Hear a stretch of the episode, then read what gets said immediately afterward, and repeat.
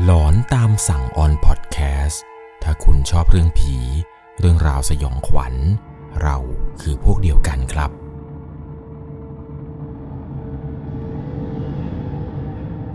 สวัสดีครับทุกคนครับ ขอต้อนรับเข้าสู่ช่วงหลอนตามสั่ง อยู่กับผมครับ 11LC เรื่องราวความสยองขวัญใน EP นี้นะครับ ต้องบอกเลยว่าเป็นเหตุการณ์ที่เกิดขึ้นจริง และเป็นเหตุการณ์ที่เกิดขึ้นแบบดุเดือดมากครับ กับการโดนดวงวิญญาณของแฟนเก่า ตามหลอกหลอน ซึ่งไม่เพียงแต่เจ้าของเรื่องราวนี้นะครับ ที่โดนวิญญาณแฟนเก่าหลอกหลอน คนรอบข้างคนที่รู้จักเนี่ยก็โดนหลอกแบบคนหัวลุกไปตามๆกัน เรื่องราวต่อไปนี้ก่อนจะเข้ารับชมรับฟังกันนี้นะครับ จะต้องใช้วิจารณญาณในการรับชมรับฟังกันให้ดีๆ โดยเรื่องราวในวันนี้เนี่ยอาจจะมีความยาวสักนิดหนึ่งนะครับ แต่ผมอยากให้ทุกคนได้รับฟังตั้งแต่ต้นจนจบเลยแหละครับ เพราะเนื่องจากว่าเรื่องราวเหตุการณ์ต่างๆใน EP นี้ มีความเข้มข้น และเป็นเหตุการณ์ที่เกิดขึ้นจริงกับผู้ฟังทางบ้านท่านนี้ เรื่องที่ถูกส่งเข้ามาในวันนี้ครับเป็นเหตุการณ์ของคุณหนุ่ม นามสมมุติ คุณหนุ่มเนี่ยเล่าให้ฟังครับว่าเหตุการณ์นี้เกิดขึ้นประมาณ 8 ปีที่แล้ว ตอนนั้นเนี่ยเขาเป็นวัยรุ่น ติดเที่ยว ติดเพื่อน มีอยู่วันหนึ่งครับได้ไปกินเหล้ากับรุ่นพี่ที่ร้านเหล้าแห่งหนึ่ง ซึ่งตอนนั้นที่ไปเนี่ยก็ไปนั่งกินกับแกนี่แหละครับ กินกันอยู่ 2 คน พี่คนนี้เนี่ยแกชื่อว่าพี่บอย ในระหว่างที่กำลังนั่งกินกันอยู่นี้ครับ พี่บอยเองเนี่ย แกก็ได้มีการแนะนำผู้หญิง 3 คนให้เขาได้รู้จัก แกบอกว่าพี่เนี่ยรู้จักกับคนคนหนึ่งในกลุ่มนี้ ผู้หญิง 3 คนนี้เนี่ยก็มานั่งกินกันที่โต๊ะ แกก็แนะนำให้รู้จักครับว่าเด็กคนนี้ชื่อเก๋ คนนี้ชื่อจอย คนนี้ชื่อฟ้า เก๋กับจอยเนี่ยเป็นพี่น้องกัน ส่วนฟ้าเนี่ยเป็นเพื่อนของเก๋อีกทีหนึ่ง ซึ่งเหมือนตอนนั้นพี่บอยเนี่ยแกกำลังจีบคนที่ชื่อฟ้าอยู่ ก็นั่งคุยกันไปครับ นั่งกินดื่มกันไปตอนนั้นที่โต๊ะเนี่ยนั่งกันอยู่ 5 คน ก็คือมีคุณหนุ่ม มีคุณบอย เก๋จอย แล้วก็ฟ้า นั่งกินไปได้สักพักหนึ่ง เขาเนี่ยรู้สึกตกหลุมรักผู้หญิงคนหนึ่งครับ ที่มานั่งอยู่ในตอนนั้น ผู้หญิงคนที่เขาตกหลุมรักนี่ก็คือคนที่ชื่อเก๋ เก๋เนี่ยเป็นผู้หญิงที่ตัวสูงมากครับ ตัวสูง 175จะได้ หน้าตาน่ารัก เขาเนี่ยรู้สึกว่าหลงไหลผู้หญิงคนนี้มาก ก็เลยบอกพี่บอยว่าพี่บอย เดี๋ยวจบจากร้านนี้เนี่ย เราพาผู้หญิงทั้งสามคนนี้ไปกินต่อที่ห้องผมกันไหมพี่บอยแกก็เอ่ยปากชวนให้ครับว่าเดี๋ยวมีใครจะไปต่อกันเปล่า สรุปแล้ว 3 คนนี้ครับ ทั้งเก๋ทั้งจอยทั้งฟ้าเนี่ย จะไปกินกันต่อที่ห้องของเขา ตอนนั้นเนี่ยพอหลังจากที่มูฟไรจากร้านนี้ไปปุ๊บ ก็พากันซื้อข้าวซื้อของครับ ซื้อน้ำแข็งซื้อเครื่องดื่มเนี่ยเพื่อที่จะไปนั่งกินต่อที่ห้องของคุณหนุ่ม พอมาถึงอย่างที่ห้องครับก็นั่งตั้งวงกันอยู่ 5 คน คุยนู่นคุยนี่อะไรกันไป ก็ในระหว่างที่กำลังกินกำลังดื่มแบบนี้ครับตัวของเขาเองเนี่ยรู้สึกว่าเขาถูกชะตากับคนที่ชื่อเก๋มาก ก็เลยถามเก๋ครับว่าเก๋มีแฟนไหมอะไรยังไง เก๋ก็บอกว่าเก๋ไม่มีแฟนครับ ถ้าอยากจีบเนี่ยก็จีบได้ข่าวนี้ก็เข้าทางคุณหนุ่มเลยครับ แกก็เริ่มหวาดล้อมเริ่มหยอดคำหวานอะไรใส่ จนเพื่อนในวงเนี่ยต่างพากันอิจฉาเลยเลยครับ ว่าสองคนนี้มันจะจีบกันจริงๆหรอ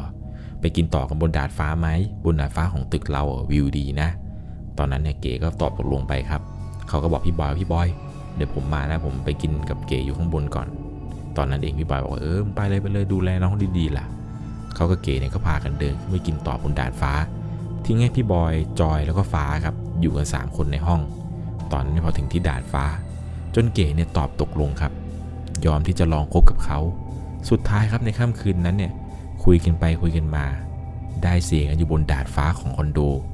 หลังจากที่ทำธุระอะไรกันเสร็จครับ ก็ลงมาจากดาดฟ้า พอลงมาถึงที่ห้องเนี่ยก็เห็นว่าพี่บอยเนี่ยกำลังนั่งดื่มอยู่กับจอยครับ ส่วนฟ้าเนี่ยหลับเพราะว่าเมา ตอนนั้นเนี่ยมาถึงครับ พี่บอยก็บอกว่า เอ้ย เดี๋ยวพี่จะกลับก่อนวะพอดีว่าฟ้ามันง่วงมันเมาด้วยพี่จะไปส่ง เก๋จะกลับกับพี่ไหม ตอนนั้นเองคุณหนุ่มก็บอกว่าไม่เป็นไรพี่บอย เดี๋ยวเก๋เนี่ยผมไปส่งเองก็แล้วกัน พี่พาฟ้ากับจอยกลับไปเถอะ พี่บอยแกก็เลยพาฟ้ากับจอยครับกลับบ้านไป ส่วนเขาเองเนี่ยก็อยู่กับเก๋ครับในค่ำคืนนั้น อยู่กันสองคน ตอนนั้นเก๋ก็บอกว่าง่วงนอนแล้วอยากจะนอน คุณหนุ่มเองแกก็เลยหาที่หลับที่นอนอะไรให้ครับ ให้นอน จนตื่นเช้ามาเนี่ยนะครับ เก๋ก็บอกว่าเดี๋ยวเก๋จะกลับบ้าน คุณหนุ่มแกก็เลยเอาเงินให้ครับ ให้นั่งรถกลับไป ปรากฏว่าทั้งสองคนนี้ครับทั้งคุณหนุ่มแล้วก็คุณเก๋เนี่ยคบกันมาได้สักระยะคบกันมาเรื่อยๆ ไปไปมามาหากันโดยตลอดครับ เวลาที่เก๋มาหาที่ห้องเนี่ย ก็จะแอบมาไม่ให้แม่ของเขานั้นรู้ บางทีเนี่ยแม่มาหา คุณหนุ่มเองก็ต้องให้เก๋ครับ ไปแอบอยู่ในตู้เสื้อผ้า พอแม่ออกไปเนี่ยก็ค่อยให้เก๋นั้นออกมา เป็นแบบนี้อยู่ประมาณ 5 เดือนเห็นจะได้ครับ จนมีอยู่วันหนึ่งเขากับเก๋เนี่ยออกไปดื่มกัน ตอนนั้นนายเก๋บอกว่าเดี๋ยวจะมีเพื่อนของเก๋เนี่ยมาดื่มด้วย แต่ว่าเพื่อนคนนี้ครับเป็นเพื่อนผู้ชาย เขาเองก็ไม่ได้เอะใจอะไรหรอกครับ ก็บอกว่าเออมามามากินด้วยกันสนุกสนุกไม่ได้คิดอะไรมาก เก๋ก็พาเพื่อนคนหนึ่งมาครับ ผมขอสมมติว่าชื่อเต่าแล้วกัน เก๋พาเต่ามาในวันนั้นครับ มาถึงเนี่ยก็ได้รู้จักกับเต่าว่าเต่าเนี่ยคือเพื่อนสนิทของเก๋ ก็พากันนั่งกินอะไรไปครับ คุณหนุ่มเองแกก็บอกว่าเอออยากกินอะไรสั่งเลยตามสบายตามสบาย กินกันจนดึกจนดื่นครับ จนเก๋เนี่ยขอกลับบ้านก่อน เพราะว่าพรุ่งนี้เนี่ยเก๋มีเรียนเช้า เก๋บอกว่าเดี๋ยวเก๋จะกลับพร้อมกับเต่านี่แหละ เพราะบ้านของเต่าเนี่ยเป็นทางผ่านพอดี บ้านของเก๋เนี่ยจะถึงก่อน เขาก็เลยบอกเก๋ครับว่าโอเคโอเค ไม่เป็นไรไม่เป็นไร งั้นกลับกับเต่าไปก็ได้ ก็เลยบอกเก๋ว่าถ้าเก๋ถึงบ้านแล้วเก๋โทรมาบอกหน่อยนะ วันนั้นเนี่ยเก๋ไปถึงบ้านเก๋ก็โทรมาครับ บอกว่าตอนนี้ถึงบ้านแล้วนะกำลังจะอาบน้ำนอนละซึ่งตอนนั้นเองเขาเองก็ไม่ได้ระแวงเพื่อนผู้ชายคนนี้เลยครับที่มากับเก๋เลย จนมีอยู่ว่าวันหนึ่งเขาก็ไปดื่มกันแบบนี้แหละครับ ไปดื่มกันอยู่ 3 คน ก็คือมีคุณหนุ่ม มีเก๋ แล้วก็มีเพื่อนของเก๋ที่ชื่อว่าเต่านี่แหละ คอยไปรับไปส่งไปรับไปส่งอยู่ตลอด ด้วยความที่ว่าเขาเองเนี่ยครับไว้ใจผู้ชายคนนี้มาก คิดว่าเป็นเพื่อนสนิทคนหนึ่งเนี่ยแหละครับ เพราะว่าเก๋เนี่ยพามาเจอบ่อย จนมีเหตุการณ์เหตุการณ์นี้แหละครับ เก๋เนี่ยบอกว่าเดี๋ยวเต่าไปส่งที่บ้านเหมือนเดิม แต่ครั้งนี้ครับ เก๋เนี่ยเมามาก เต่าเนี่ยไม่ได้พาเก๋ไปส่งที่บ้านครับ แต่ปรากฏว่าในคืนนั้น เต่าเนี่ย พาเก๋ไปที่บ้านของเขา แล้วไปมีอะไรด้วยกับเก๋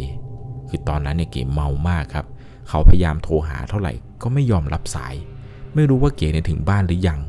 โทรไปทั้งคืนครับจนกระทั่งช่วงสายๆเนี่ยมารู้ว่าเต่าเนี่ยพาเก๋ไปนอนที่บ้าน แล้วมีอะไรด้วยกัน คือตอนนั้นเนี่ยเขาเสียใจมากครับ มารู้ทีหลังว่า เต่าเนี่ยแอบชอบเก๋มานานแล้ว วันนั้นที่ไปมีอะไรด้วยกันเนี่ย เต่าได้ถ่ายคลิปแบ็กเมย์เก๋เอาไว้ครับ แล้วก็บอกเก๋ว่าให้เก๋เนี่ยถ่ายรูปคู่กับเต่าแบบกอดกัน แล้วก็โพสต์ลง Facebook ให้บอกว่ารักเต่ามาก ถ้าไม่ทำเนี่ยจะโพสต์คลิป คลิปที่มีอะไรด้วยเนี่ยจะประจาน ตอนนั้นเนี่ยเก๋กลัวมากเก๋ก็เลยโพสต์ไปทำให้เขาเนี่ยครับมาเห็นโพสต์โพสต์นั้น แล้วก็โมโหมากครับ โทรไปถามเก๋ว่ามันเกิดอะไรขึ้นทำไมถึงเป็นแบบนี้ เก๋ก็ไม่ยอมพูดอะไรครับ สุดท้ายเนี่ยเขาก็ต้องตัดสินใจ เลิกกับผู้หญิงคนนี้ไป ผ่านไปได้สักประมาณเกือบจะเดือนเกือบจะสองเดือนได้แล้วมั้งแหละครับเขาเนี่ยมารู้ว่าเก๋กับเต่าเนี่ยที่ว่าคบกันเนี่ยครับที่แอบไปกินกันนี้เลิกกัน แล้วเก๋เนี่ยก็กลับมาหาคุณหนุ่มครับ มาคุยกันอะไรแบบเดิม แต่คุณหนุ่มเนี่ยบอกว่าคบกันได้แค่ 2 วันครับเขาเนี่ยมีความรู้สึกว่ามันไม่เหมือนเดิมแล้ว มันมีอะไรหลาย ๆ อย่างที่เปลี่ยนแปลงไปครับ ก็เลยบอกเก๋ว่าเก๋เราว่าเรากลับไปเป็นแบบเดิมดีกว่าแล้วก็บอกเลิกไปครับ แล้วเก๋เนี่ยก็กลับไปหาผู้ชายคนนั้น ผ่านไปประมาณอาทิตย์หนึ่งครับ ตรงกับวันที่เขาเนี่ยจะไปสอบ เพื่อนของเก๋เนี่ยโทรมา บอกเขาว่าทำใจดีๆนะ เก๋เสียแล้ว ตอนนี้อยู่ที่วัดจะมาส่งเก๋ไหม คือตอนนั้นเนี่ยเขาพูดอะไรไม่ออกเลยครับ ไม่เชื่อด้วยซ้ำว่าสิ่งที่เพื่อนของเก๋พูดเนี่ยจะเป็นเรื่องจริง คิดว่ามากวนเขาครับ ก็เลยบอกว่าเออเดี๋ยวโทรหาอีกทีหนึ่งเขาเนี่ยรีบทำข้อสอบให้เสร็จครับ แล้วก็โทรกลับไปหาเพื่อนของเก๋สอบถามครับว่า เรื่องที่พูดเมื่อกี้เนี่ยมันคือเรื่องจริงไหมปรากฏว่าเรื่องที่เพื่อนบอกว่าเก๋เสียแล้วเนี่ยมันคือเรื่องจริงครับ เขาได้ถึงกับขนลุกเลยแหละครับ เพราะว่าในค่ำคืนนั้นก่อนจะมาสอบก่อนที่จะรู้เรื่องว่าเก๋เสียเนี่ยเขาเพิ่งจะฝัน เขาฝันว่าเก๋นะครับ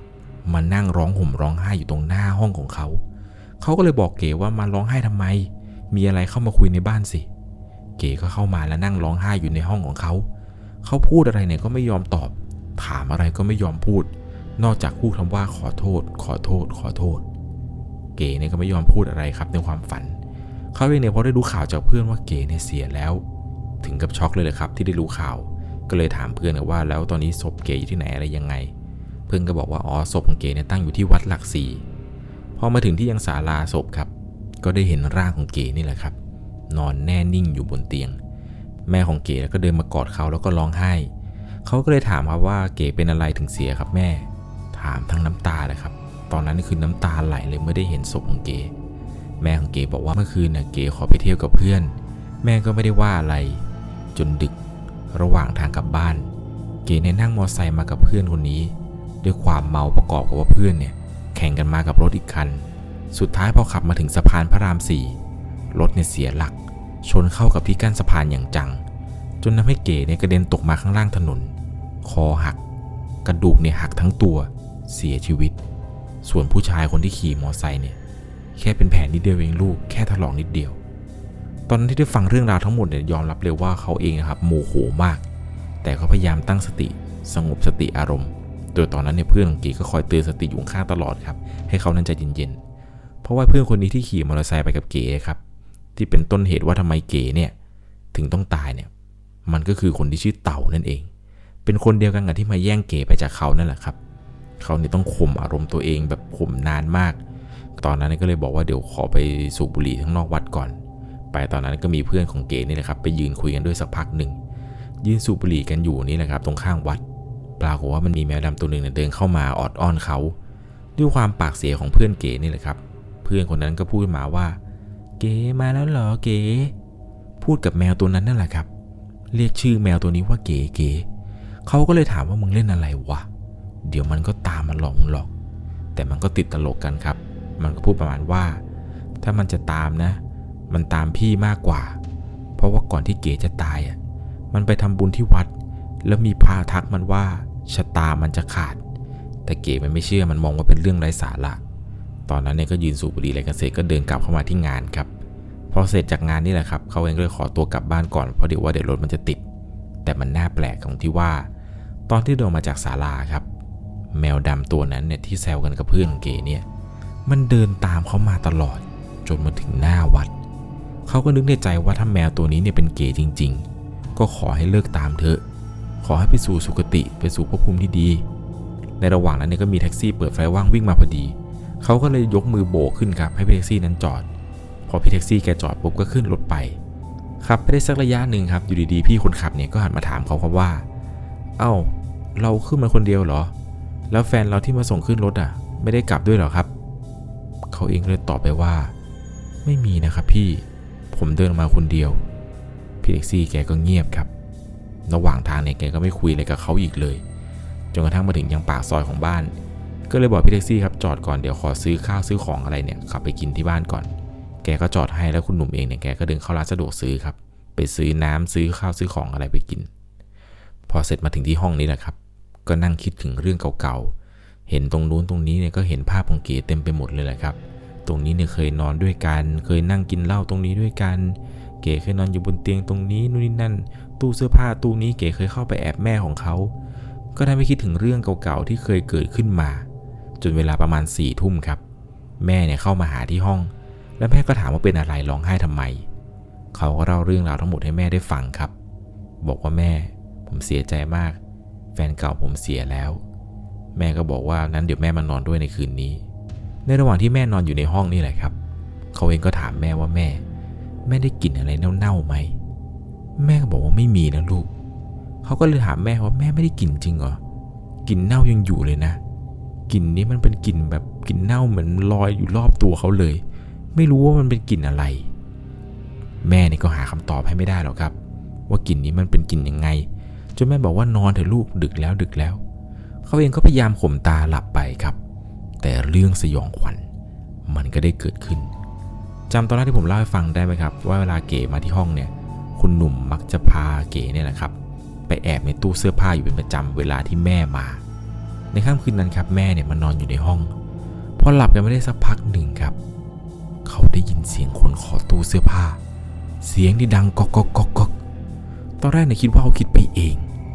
สักพักหนึ่ง ก็ได้ยินเสียงขอตู้เสื้อผ้านี้อีกครั้งหนึ่งครับ ดังก๊อกก๊อกก๊อกดังมาอีก จึงตัดสินใจลุกขึ้นไปเปิดดู ว่าในตู้เสื้อผ้าเนี่ยมีอะไร พอในจังหวะที่เปิดตู้ออกมานี่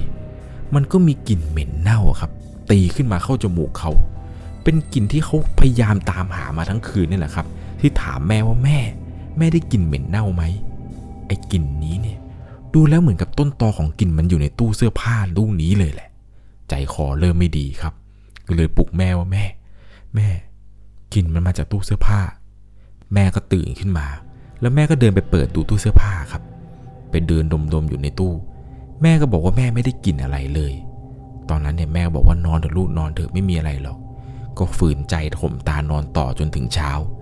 ตื่นเช้ามาครับก็เลยบอกแม่ว่าแม่ เดี๋ยวขอไปงานศพเก๋ได้ไหมไปช่วยงานเขา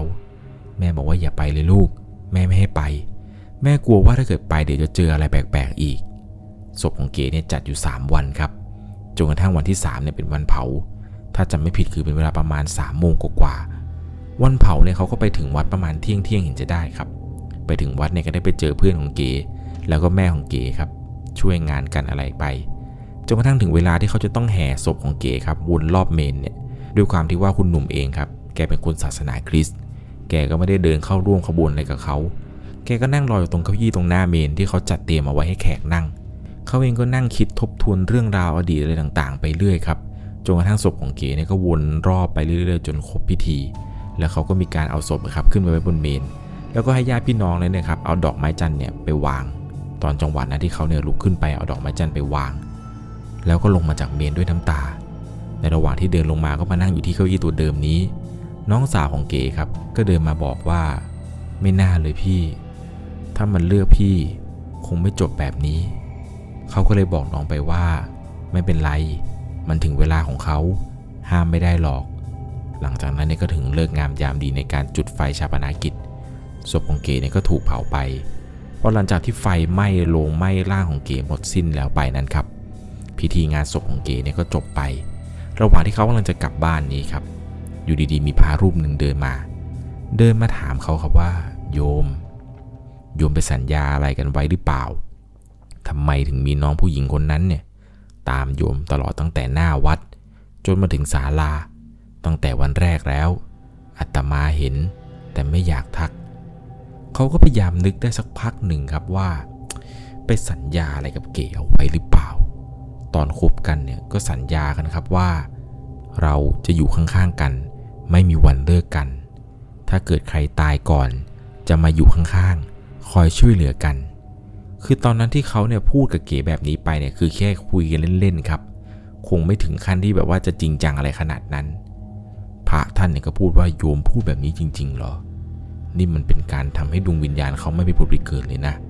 อย่าไปพูดเล่นอะไรแบบนี้อีก พระในท่านก็บอกว่าโยมต้องหมั่นทำบุญกวดน้ำที่สุกุศลขออโหสิกรรมนะ ไม่อย่างนั้นดวงวิญญาณเนี่ยไม่ไปสงบแน่ เขาก็เลยบอกกับหลวงพ่อไปก็ว่าเออแต่ว่าผมศาสนาคริสต์ครับ ผมคงทำแบบนั้นไม่ได้ พระท่านก็บอกว่าถ้าไม่ได้ ก็นึกถึงเขา แล้วก็พูดตามที่บอกแล้วกัน เขาก็เลยมีการขอบคุณพระรูปนี้ครับ หลังจากนั้นในหลวงพ่อแกก็เดินออกหน้าวัดไป เขาเองก็เดินกลับบ้านไปเช่นเดียวกันครับ เดินจากตรงเมนเนี่ยออกมาขึ้นรถตรงหน้าวัด รอบนี้เนี่ยขึ้นรถไปอยู่ดีๆครับพี่แท็กซี่คนขับเนี่ย ก็หันมาถามเขาว่าเอาแล้วแฟนน้องไม่กลับมาด้วยเหรอ เห็นยืนส่งตรงหน้าวัด ถามแบบเดียวกันกับคนแรกที่เจอในวันนั้นเลยเลยครับ เขาเนี่ยก็รีบบอกพี่แท็กซี่เลยครับว่าผมมาคนเดียวครับ บอกไปเหมือนกับคนแรกที่ได้ยินนั่นแหละครับ สุดท้ายพี่คอนแท็กซี่คนนี้เนี่ย แกก็เงียบไม่พูดอะไรต่อ จนขับมาส่งเขาถึงคอนโด พอมาถึงเนี่ยก็ล้างหน้าล้างตาก่อนขึ้นห้องทำแบบเดิมเลยครับ มาถึงที่ห้องปุ๊บก็เปิดเพลง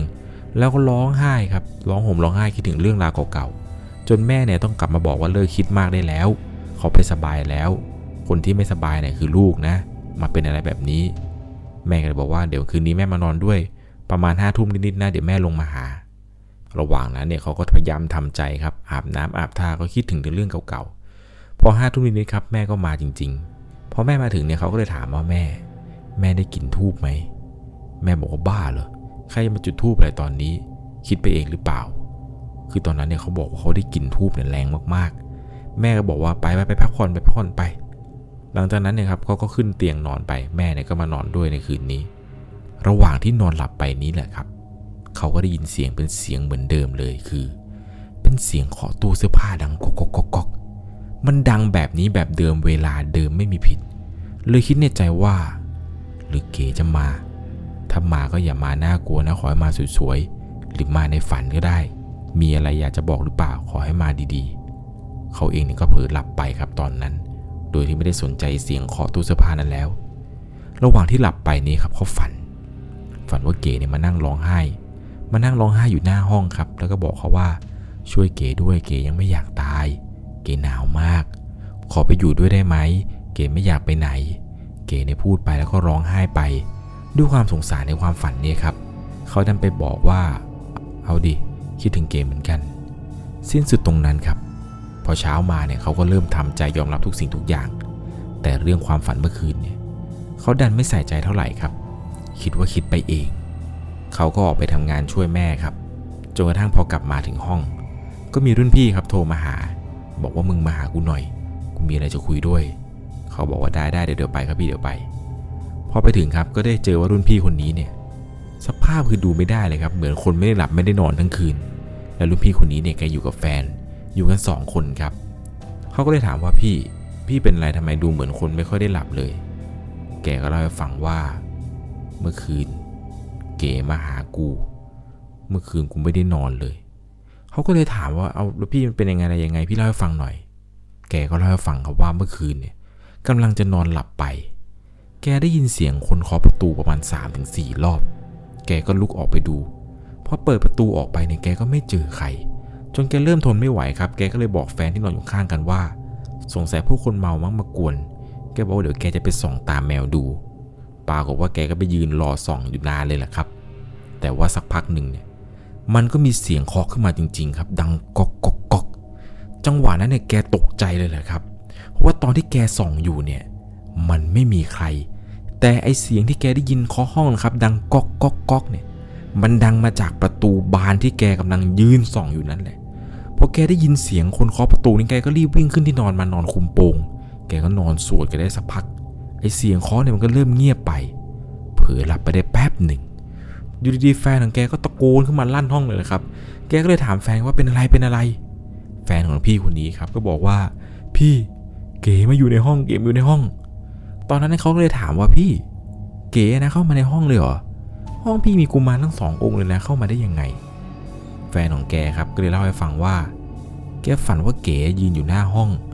ร้องขอความช่วยเหลือว่าช่วยด้วยช่วยด้วย หนาวมากขอเข้าไปในห้องได้ไหมด้วยความสงสารครับ ในความฝันเนี่ยก็เลยบอกว่ามาดิเข้ามาเลยเข้ามาเลยพอเท่านั้นแหละครับพอหลังจากที่บอกว่ามาดิมาดิเข้ามาเลย อยู่ดีๆ แกสะดุ้งตื่นขึ้นมาครับ แกลืมตาแล้วแกก็สบตา เก๋เนี่ยมานั่งอยู่ข้างๆเตียงครับ ซึ่งภาพที่เห็นตอนนี้คือไม่ใช่ความฝันแล้ว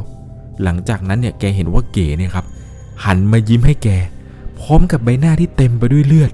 แกเนี่ยตกใจมากครับแกก็เลยร้องขึ้นมาเสียงดังในค่ำคืนนั้น แฟนของแกก็เลยตื่นสะดุ้งขึ้นมาเพราะได้ยินเสียงแกร้องนี่แหละ หลังจากนั้นครับทั้งสองคนนี้ก็พากันเปิดไฟนอนทั้งคืน ระหว่างที่นอนนี้เนี่ยก็มีเสียงของตกในห้องดังตลอด จนไม่กล้านอนกันเลยครับจนถึงเช้า หลังจากคุณหนุ่มได้ยินรุ่นพี่คนนี้เล่าให้ฟังครับว่าเจอแบบนี้แบบนี้ คุณหนุ่มเองก็เล่าให้ฟังครับว่าเขาเองก็เจอมาแบบนี้เหมือนกันแกก็เริ่มเล่าให้ฟังเลยครับว่าทีแรกเนี่ยได้ยินเสียงเคาะได้กลิ่นเหม็นเน่า ได้กลิ่นทูบรุ่นพี่คนนี้ก็เลยบอกว่าชิบหายแล้ว ไปทำบุญให้เก๋กันดีกว่าพอเช้ามาครับพี่คนนี้ก็โทรมาบอกว่า เออว่าจะไปทำบุญกันให้แต่งตัวพร้อมเลย เดี๋ยวเข้าไปรับ คุณหนุ่มเองเนี่ยแกก็เข้าไปอาบน้ำอาบท่าครับ ระหว่างที่อาบอยู่นี้เนี่ยก็คิดถึงเรื่องต่างๆ นานา ไม่ว่าจะเป็นเรื่องที่พี่คนนี้เล่าให้ฟังเมื่อคืนว่าเขาเจอแบบนี้ เห็นว่าเก๋มานั่งอยู่ข้างเตียง ระหว่างที่อาบไปเนี่ยก็คิดไปครับว่ามันจะเป็นไปได้หรอ มันจะเป็นจริง ๆ อย่างนี้หรอ แต่พอหลังจากที่อาบน้ำเสร็จครับกำลังเปิดประตูห้องน้ำออกมา เขาเนี่ยแทบจะล้มหงายหลังเลยแหละครับ เพราะว่าได้เห็นว่าเก๋เนี่ยนั่งอยู่บนเก้าอี้แต่งหน้า ตรงหน้ากระจก ตอนเก๋ยังมีชีวิตนี่เก๋ชอบนั่งตรงนั้นครับ แล้วก็หวีผมอยู่ ภาพที่เขาเห็นเนี่ย มันเป็นภาพที่เหมือนกับตอนที่เก๋ยังมีชีวิต เขาเห็นว่าเก๋เนี่ยนั่งอยู่ตรงนั้น แล้วก็หันมายิ้มให้ เขาเนี่ยพยายามตั้งสติครับ แล้วก็คิดว่าตัวเองเนี่ยคิดมากไปหรือเปล่า ก็ขยี้ตาขยี้ตา พอลืมตาออกมาดูอีกที ก็ยังคงเห็นอยู่ครับว่าเก๋เนี่ยยังนั่งอยู่แล้วก็ยิ้มให้เขาอยู่อย่างนั้น เขาเนี่ยก็บอกว่ากูกลัว อย่ามาหลอกกูแบบนี้เก๋อย่ามาหลอกกู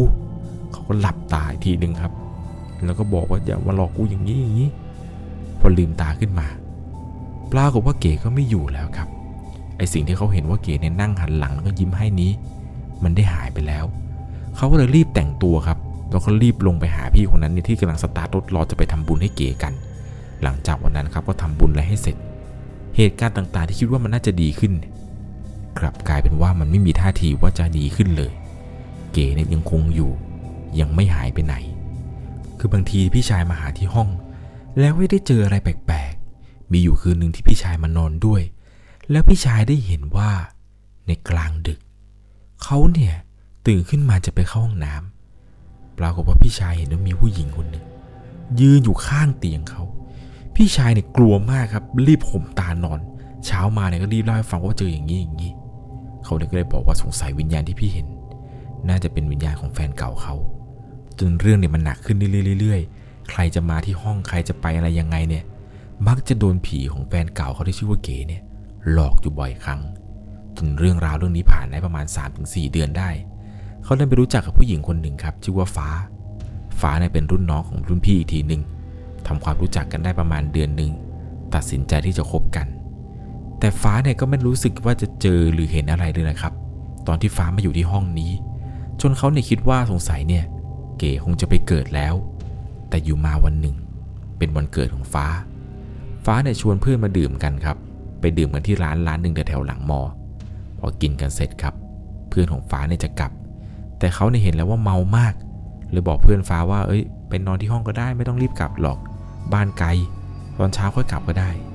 เพื่อนของฟ้าเนี่ยก็ตกลงครับ พอจะไปถึงที่ห้อง ต่างคนก็ต่างนอน ฟ้าเนี่ยนอนตรงกลาง เขาเนี่ยนอนตรงมุมครับ ส่วนเพื่อนของฟ้าเนี่ยนอนอีกฝั่งหนึ่ง นอนกันไปได้สักพักหนึ่ง เพื่อนของฟ้าเนี่ยก็ร้องขึ้นเสียงดัง แล้วก็สะดุ้งขึ้นมาครับ นั่งร้องไห้บอกว่าไม่อยู่แล้วไม่อยู่แล้วผีหลอกผีหลอกจะกลับบ้านจะกลับบ้าน เขาเองก็เลยบอกว่าเดี๋ยวเช้าก่อนค่อยกลับก็ได้ตอนนี้มันดึกแล้ว จนเพื่อนฟ้าเนี่ยครับ นอนร้องไห้ทั้งคืนเลยครับ เปิดไฟหลับจนถึงเช้าพอเช้ามาแล้วก็เลยถามเพื่อนของฟ้าว่า เมื่อคืนเป็นอะไรร้องไห้ทำไม เพื่อนของฟ้าก็เล่าให้ฟังครับว่าตอนกำลังหลับ ไม่แน่ใจว่าตอนนั้นเนี่ยหลับสนิทหรือมันยังหลับไม่ค่อยดีเท่าไหร่ แต่รู้สึกว่าตัวเองเนี่ยขยับไม่ได้ ดิ้นก็ไม่ได้ พอมองไปตรงปลายเตียง เห็นว่ามีผู้หญิงคนหนึ่ง ตัวสูง ผมสั้น คอเอียงตัวเนี่ยหักผิดรูป ยืนอยู่ตรงปลายเท้า สักพักหนึ่งผู้หญิงคนนี้ที่น้องเนี่ยเห็น ก็ค่อยๆเดินออกไปตรงระเบียงหลังห้อง ด้วยความที่ว่าห้องเขาเนี่ยอยู่ชั้นเจ็ดน้องคนนี้เห็นว่าผู้หญิงคนที่ล่างหักคอหักเลยเนี่ยครับ เดินไปตรงระเบียง แล้วค่อยๆหันหน้ามา พร้อมกับฉีกยิ้มจนปากกับฉีกจนไปถึงใบหู แล้วก็หัวเราะเสียงดัง ก่อนจะปิดฉากด้วยการกระโดดลงไปจากระเบียงตรงนั้นพอเพื่อนของฟ้าได้เห็นแบบนี้ก็เลยร้องออกมาเสียงดังลั่น พอเขาได้ฟังครับว่าเพื่อนของฟ้าเล่ามาเนี่ย มันตรงกับเก๋ทุกอย่าง ทั้งนั้นที่เพื่อนของฟ้าคนนี้ไม่เคยเจอ หรือเคยเห็นตอนที่เก๋มีชีวิตด้วยซ้ำหลังจากนั้นครับ เขาเองก็พาเพื่อนของฟ้าเนี่ยไปส่งขึ้นรถกลับบ้านเลย วันนั้นเนี่ยฟ้าก็ถามว่า คนที่เพื่อนของฟ้าเห็นเนี่ยเป็นใครกัน เขาก็เลยอธิบายให้กับฟ้าได้ฟังครับว่าเออคนนี้ที่เห็นเนี่ยชื่อเก๋เป็นแฟนเก่าของเขา ฟ้าก็พูดว่าทำไมคนที่เพื่อนเขาเห็นเนี่ยคนที่เขาพูดให้ฟังว่าเก๋เนี่ยลักษณะอะไรยังไงเนี่ยมันถึงเหมือนกับคนที่ฟ้านั้นเคยเจอ ฟ้าเนี่ยเล่าให้ฟังว่าฟ้าเนี่ยเคยเจอผู้หญิงคนนี้มาก่อนแล้ว ฟ้าเนี่ยเห็นว่าผู้หญิงคนนี้อยู่หน้าห้องเราเลยนะ ฉันเนี่ยถามว่าเธอมาหาใคร แต่ผู้หญิงคนนี้ก็ไม่ยอมตอบ เขาเดินหนีฟ้าแล้วก็ไม่สนใจ ทีแรกคิดว่าเป็นคนในคอนโดครับ ตอนนั้นเนี่ยเขาเองก็ไม่แน่ใจหรอกว่าฟ้าเนี่ยเจอเก๋จริง ๆ หรือแค่เจอคนในคอนโด หลังจากนั้นก็คบกับฟ้ามาได้สักพักหนึ่งจนกระทั่งยายของเขาเนี่ยเริ่มไม่สบายครับ แม่เนี่ยโทรมาขอร้องว่าให้ไปอยู่เป็นเพื่อนยายหน่อยได้ไหมเขาก็ตอบตกลงไป รอบนั้นเนี่ยกลับไปอยู่กับยายจนนานเลยแหละครับ จนฟ้าเนี่ยรอไม่ไหวแล้วก็เลยบอกเลิกเขาไป เขาเนี่ยไปอยู่นานมากครับ แต่ก็ไม่ได้มีอะไรแปลกๆเกิดขึ้นเลยจนกระทั่งเขาเนี่ยเริ่มคิดแล้วครับว่า สงสัยเก๋น่าจะไปเกิดแล้วมั้งแต่มันไม่ใช่ครับ อยู่มาวันหนึ่งวันนั้นเนี่ยน้องสาวของเขาครับไปเรียนกลับมา น่าช่วงเวลาประมาณ4ี่โมงเย็น น้องสาวกับแม่เนี่ยจะนอนกันอยู่คนละห้อง ที่คอนโดเนี่ยครับคุณหนุ่มเองเนี่ยแกจะนอนอยู่คนเดียวคือห้องห้องหนึ่ง ส่วนอีกห้องหนึ่งจะเป็นห้องของแม่แล้วก็น้องสาว ซึ่งห้องของแม่กับน้องสาวเนี่ยครับจะต้องเดินผ่านห้องของเขาไป วันนั้นนะครับน้องกลับมาจากที่เรียน น้องบอกว่าพอเปิดลิฟต์ออกมา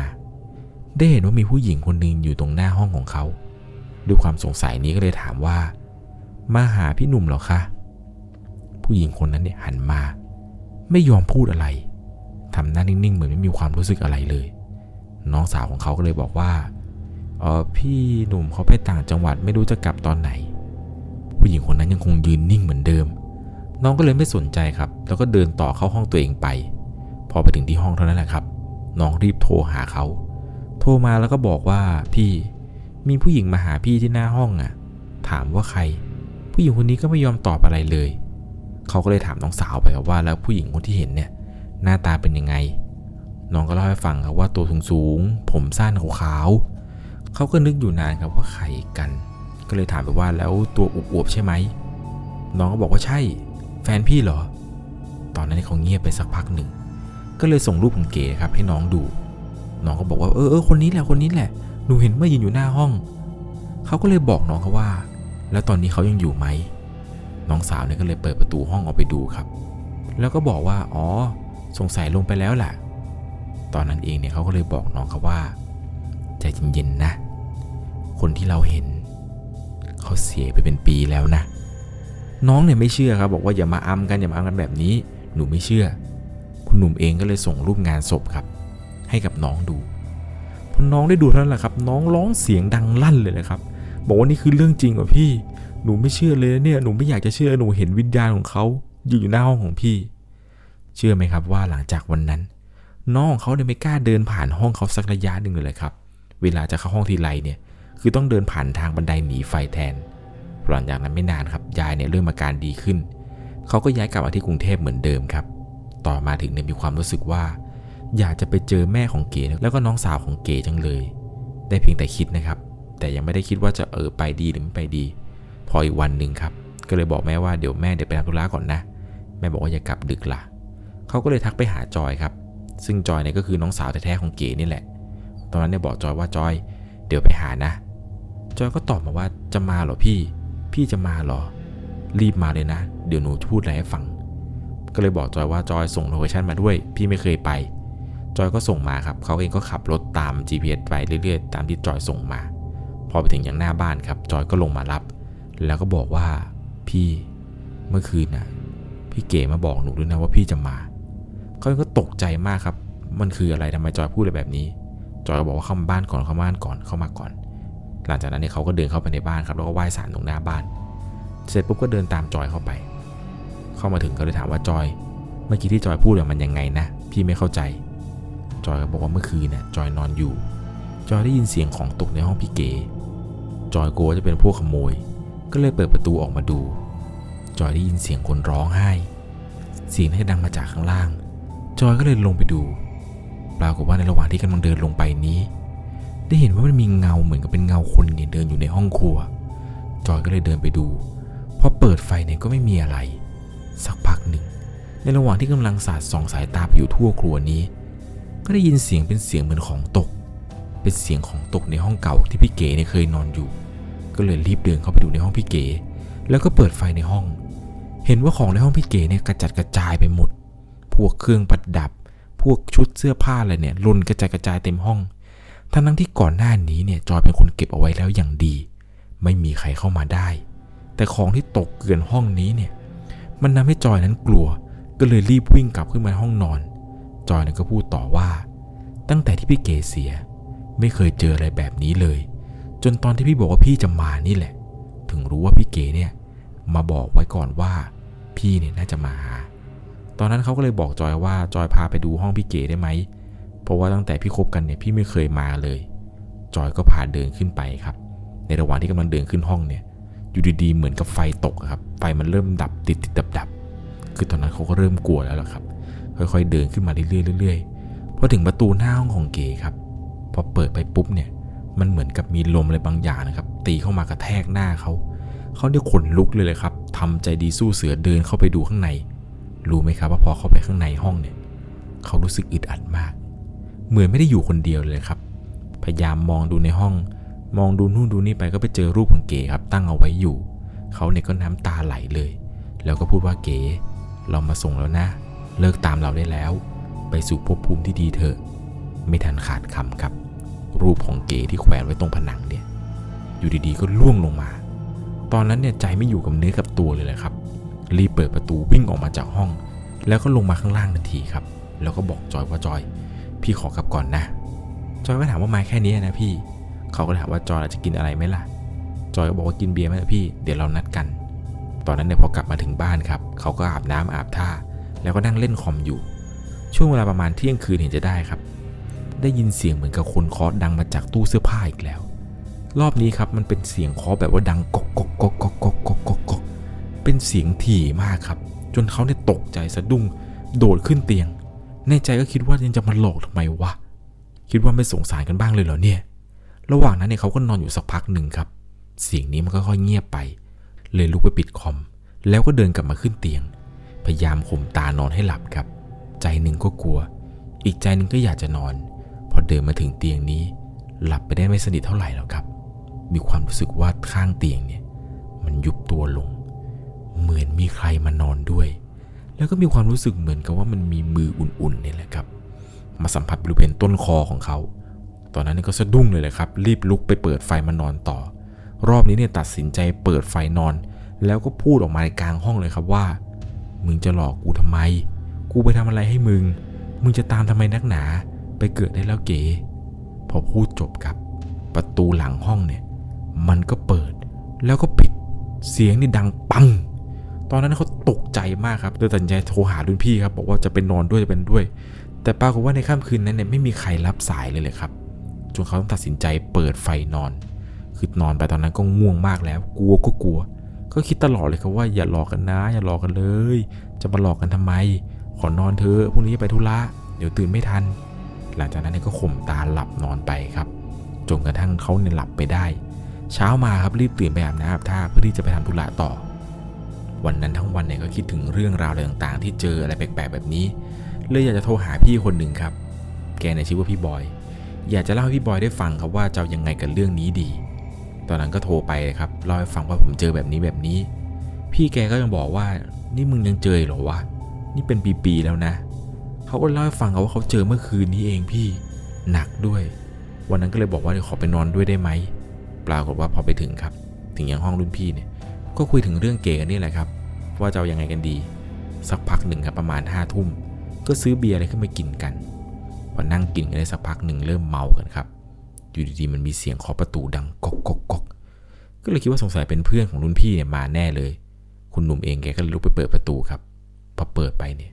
กลับไม่เจอใคร สักพักหนึ่งรุ่นพี่คนนี้เนี่ยแกบอกว่า รอบหน้าไม่ต้องเปิดแล้วนะ กูว่าไม่ใช่คนแล้วแหละ กูว่าเขาน่าจะตามมึงมาจริง ๆ เขาด้วยความที่ว่าสงสารพี่คนนี้ครับ ก็เลยบอกว่างั้น ผมกลับดีกว่าพี่ ถ้าผมนอนอยู่นี่ ผมว่าคืนดีพี่เจอแน่ เขาก็เลยบอกพี่คนนี้ครับว่าผมขอตัวกลับก่อน ตัดสินใจกลับไปที่ห้องของตัวเองครับ อย่างน้อยๆเนี่ย มันก็เป็นการไม่ไปทำร้ายคนอื่นครับ เพราะว่าทุกที่ที่เขาไปเนี่ย มักจะเจออะไรแปลกๆกันอยู่เป็นประจำเลยค่ำคืนนี้ในสุดท้ายก็ต้องกลับมานอนห้องตัวเอง จังหวะที่เปิดประตูเข้ามาในห้องนี้ มันก็มีลมครับปะทะหน้าเขาทั้งที่หลังห้องเนี่ยประตูปิดเอาไว้แล้วแท้ลมเนี่ยไม่น่าจะมีได้ คิดในใจว่า เก๋ต้องการอะไร จะทำให้ทุกอย่างเลยทำให้หมดเลย แต่ขออย่างเดียวเลยคือ ไม่ต้องตามมาได้ไหม ตามมาทำไมทำไมไม่ไปที่ของตัวเอง พอหลังจากที่เขาคิดอะไรแบบนี้ครับ จบไปเนี่ยเขาก็เดินเข้าไปในห้องน้ำอาบน้ำอาบท่าพอหลังจากที่อาบอะไรเสร็จครับ ก็ขึ้นมานอนบนที่นอนกำลังหลับไปกำลังเคลิ้มๆ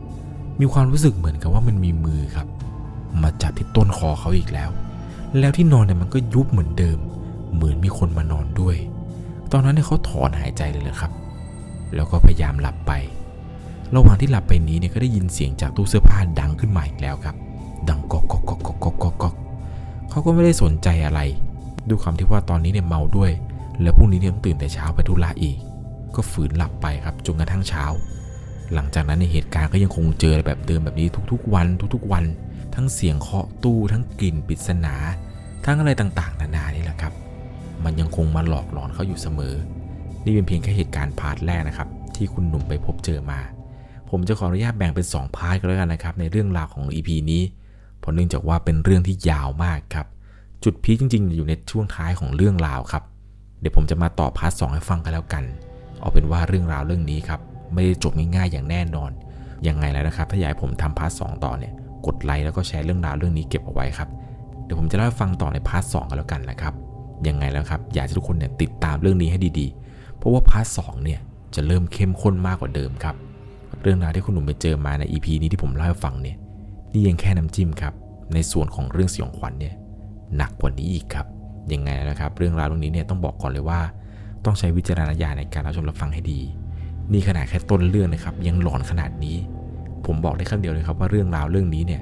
ห้ามพลาดโดยเด็ดขาด เดี๋ยวผมจะมาต่อให้ฟังใน EP ถัดไปกันแล้วกัน ยังไงแล้วนะครับอยากให้ทุกคนเนี่ยช่วยติดตามเรื่องราวเรื่องนี้ดีๆ เพราะว่าถัดไปนี้นะครับ รับรองได้เลยว่าสยองขวัญกว่านี้อย่างแน่นอน ยังไงนะครับก่อนจากไปในค่ำคืนนี้ ถ้าคุณชอบเรื่องผี เรื่องราวสยองขวัญ เราคือพวกเดียวกัน เดี๋ยวผมจะมาเล่าพาร์ทสให้ฟังใน EP ถัดไป ยังไงนะครับในค่ำคืนนี้ ถ้าได้ยินเสียงอะไรดังจากตู้เสื้อผ้าอย่าเพิ่งไปเปิดดูนะครับ สวัสดีครับ สามารถรับชมเรื่องราวหลอนๆเพิ่มเติม ได้ที่ YouTube Channel 1 LC ยังมีเรื่องราวหลอนๆที่เกิดขึ้นในบ้านเรา รอให้คุณนันได้รับชมอยู่นะครับ